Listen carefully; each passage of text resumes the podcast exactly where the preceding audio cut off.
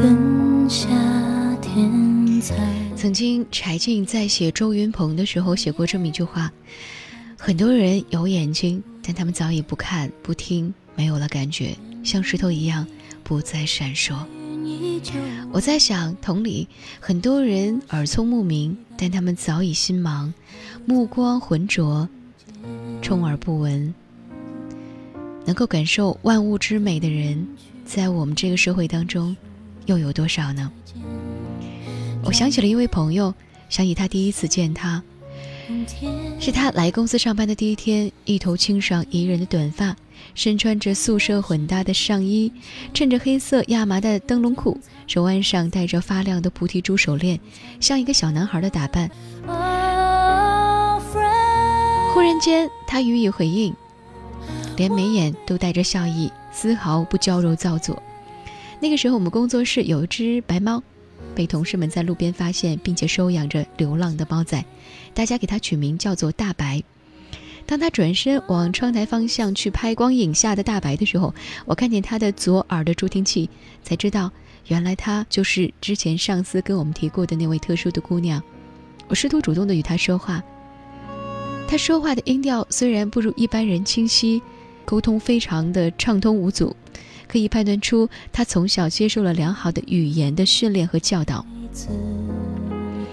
有一次，他的助听器出现了故障，当时正处于忙碌的工作状态，他焦灼万分，在这个办公室的电脑前反复的起身坐下，同时与他说话，他无法辨别清晰的言语，眉头紧锁的他紧张的对我说：“我听不到，我听不到，我无法切身感受到这个世界一片寂静的那种感觉。”看着他在椅子上坐立不安的他，我只是拍着他的肩头说：“没关系，没关系，慢慢来。”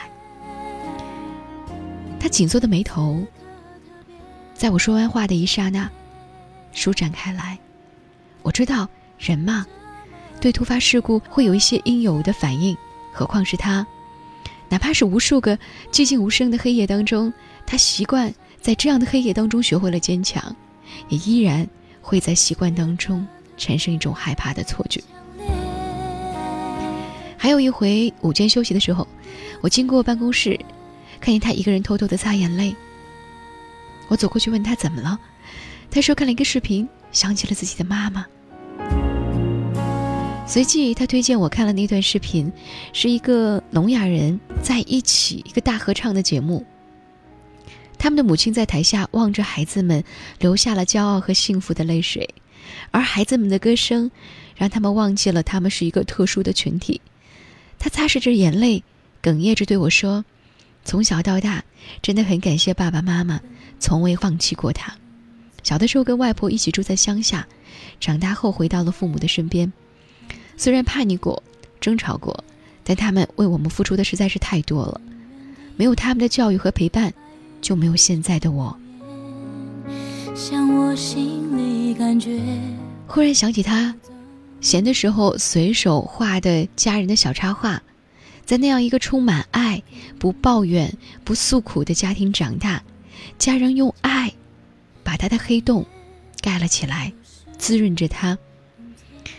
我想，那个黑洞亦或者是上天给予他的一份礼物。他从不害怕揭开这块黑布，他勇敢、自信、阳光，哪怕自己一个人面对这样的黑洞，也能够找到出口，从而让自己的人生看见光芒。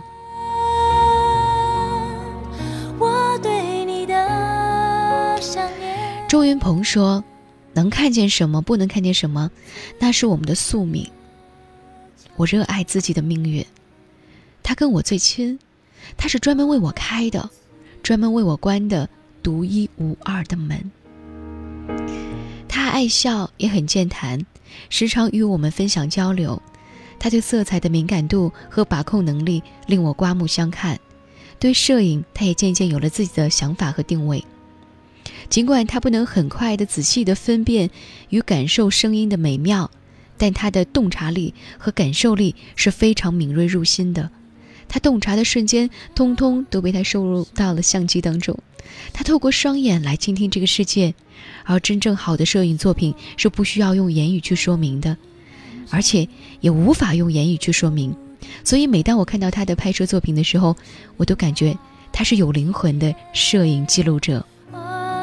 就这样，他秉持着对自己对摄影的敏感度，开始了独立摄影师的道路。他拍产品、人文街景，也拍日常生活当中所看到的一切的一切。他是听障者，那又如何呢？他的精神世界丝毫不比普通的姑娘差，甚至精彩度要高过很多人很多倍。与他合作的人，身边熟悉他的朋友，都感慨她是一个非常非常有灵气的姑娘。他爱跑步，也是一位登山爱好者。小城的武功山，他一年会去很多回。随着他每年登山季节的变迁，山上的景观在他的镜头下也呈现出了梦幻般的景象。他喜欢茶艺，也喜欢品茶，会告诉我如何挑选上好的紫砂壶，也会可爱至极的与我分享五仁月饼配普洱茶的口感如何如何的美妙，致使自己忍不住好奇心，回家也要试图尝一尝这样的感受。他在朋友圈发了一组茶馆的照片，并写道。身处茶馆里，总让人不由自主地安定下来，连细微的感受都是默默无声的，与世隔绝的。我知道，这不是刻意隐藏起来的自己，是身处在怎样的环境当中，把自己交给了这个时间。起身，坐离，撑伞走进雨中，生活在别处。我想。他所言的那种默默无声，是陪伴他长大的那种熟悉的安静，不是常人可以理解的。我从不过问他的曾经，除非他自己提起。我深知朋友之间不触及的，也是一种礼貌和尊重。最近一次见面，他将借我的那本王开岭的《精神明亮的人》还给了我，并附赠了一本从旧书店淘来的珍藏版和一支毛笔给我。他说：“这支毛笔自己用着很好，想着也给了我一支。我带他去了一家木工坊，我们雕刻一些器皿，度过了一段非常珍贵的下午时光。整个过程，除了老师会时不时的过来指点操作和说话的声音，安静的只能听见木具和雕刻以及打磨木器的操作声音。木工课结束之后，几近傍晚，我们在夜色幽静的马路边散步回家。我们讨论文学。”旅行、摄影以及近况，他开始聊到他的父亲和母亲，包括他的师傅对他如今事业的现状的支持。他明白母亲的担忧和忧虑，却仍一心想靠着自己的努力去实现自我的价值。柴静写周云鹏说：“我老爱在半生不熟的时候跳出来溜达。”他说：“这是他的命。人的一生往往围着一个动机转。”音乐也是重要的，有一个旋律动机的时候，这首歌就注定了。这个动机从他幼年开始，他妈妈带着他看眼睛，坐绿皮车到处跑，绝望是没有出路的，遗忘一堵墙，不安是不知道看见什么，还有百分之五十。在去阜阳的火车上，我们聊天，有人觉得盲人到这么多的地方看不到吗？他笑一笑，现在过钱塘江了吧？边上的人都不知不觉。你怎么知道呢？过桥的声音啊，过桥的声音比较空洞。过了一会儿，他接着说：“人要被困住了，就想去一些新鲜的空气，到一些新鲜的地方。每个地方的味道其实都是不一样的，连鸡的叫声都不一样。河南的鸡叫就比西藏的暴躁一些。”都说老周是个精神强大的人，他比我们明眼的人都看得还要清楚。如今，每当闻之有人提及周云鹏，我总是会不禁想起他，我最特别的摄影朋友。周云鹏，他的眼睛虽然看不见，但是他能够用耳朵用心去感受这个世界；而他虽然耳朵听不清，但他能够用心和眼睛感受这个世界。这个世界已经足够喧闹了，我有时候在想，是不是因为老天太爱他了，不让他听见太多的污秽的声音，而给了他加倍明亮的眼睛以及柔和的心，去感受这个世界的万物呢？谁说只有有声的语言才能够表达最强烈的情感？我忽然发现，他和他的影像记录意识结合的如此奇妙，一张张的照片不用听，不用说，不用被翻译注解，也能够感受到照片背后的所有。周云鹏写过：“当我们无路可走的时候，当我们说不出来的时候，音乐，愿你降临。”我想起他发来的一张湖水的照片。复言，我感觉到身旁有东西在发光。回头望去，是波光粼粼的耀眼，惊喜的跑过去，想要定格住这一瞬间。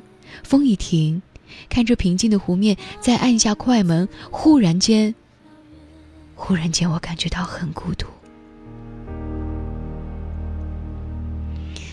当你无路可走的时候，当你什么话都说不出来的时候。音乐降临，影像开启。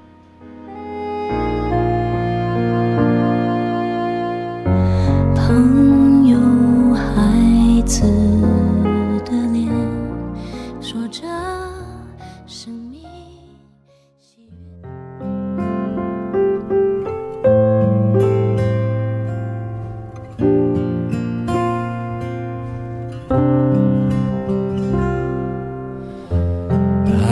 窗户让孤单透气，这一间屋子如此密闭，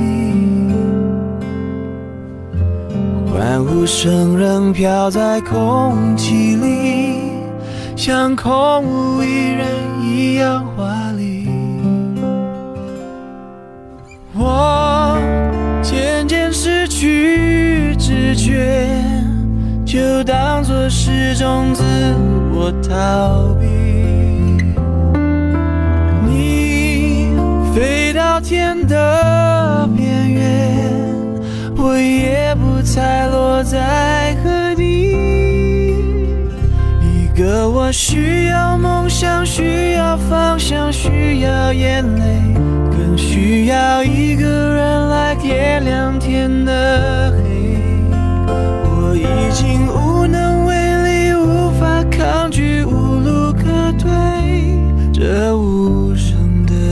现在的我需要人陪。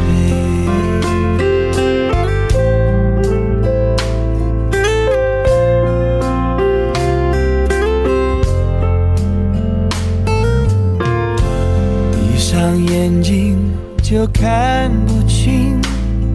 这双人床欠缺的温馨，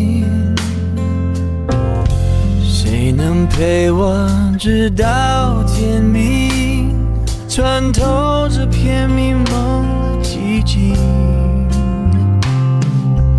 我渐渐失去知觉，就当作是种自我逃避。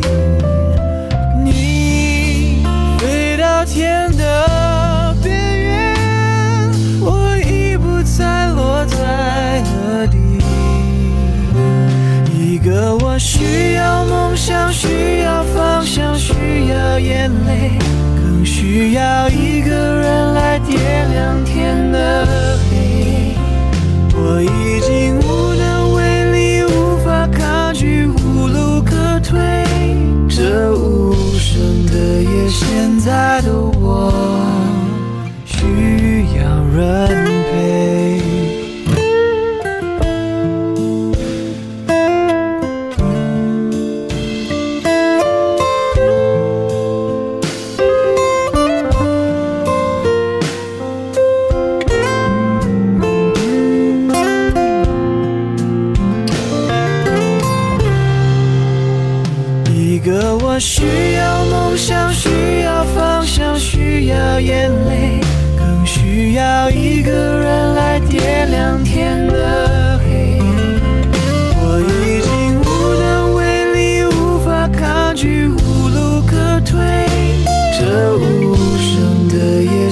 在的我需要人。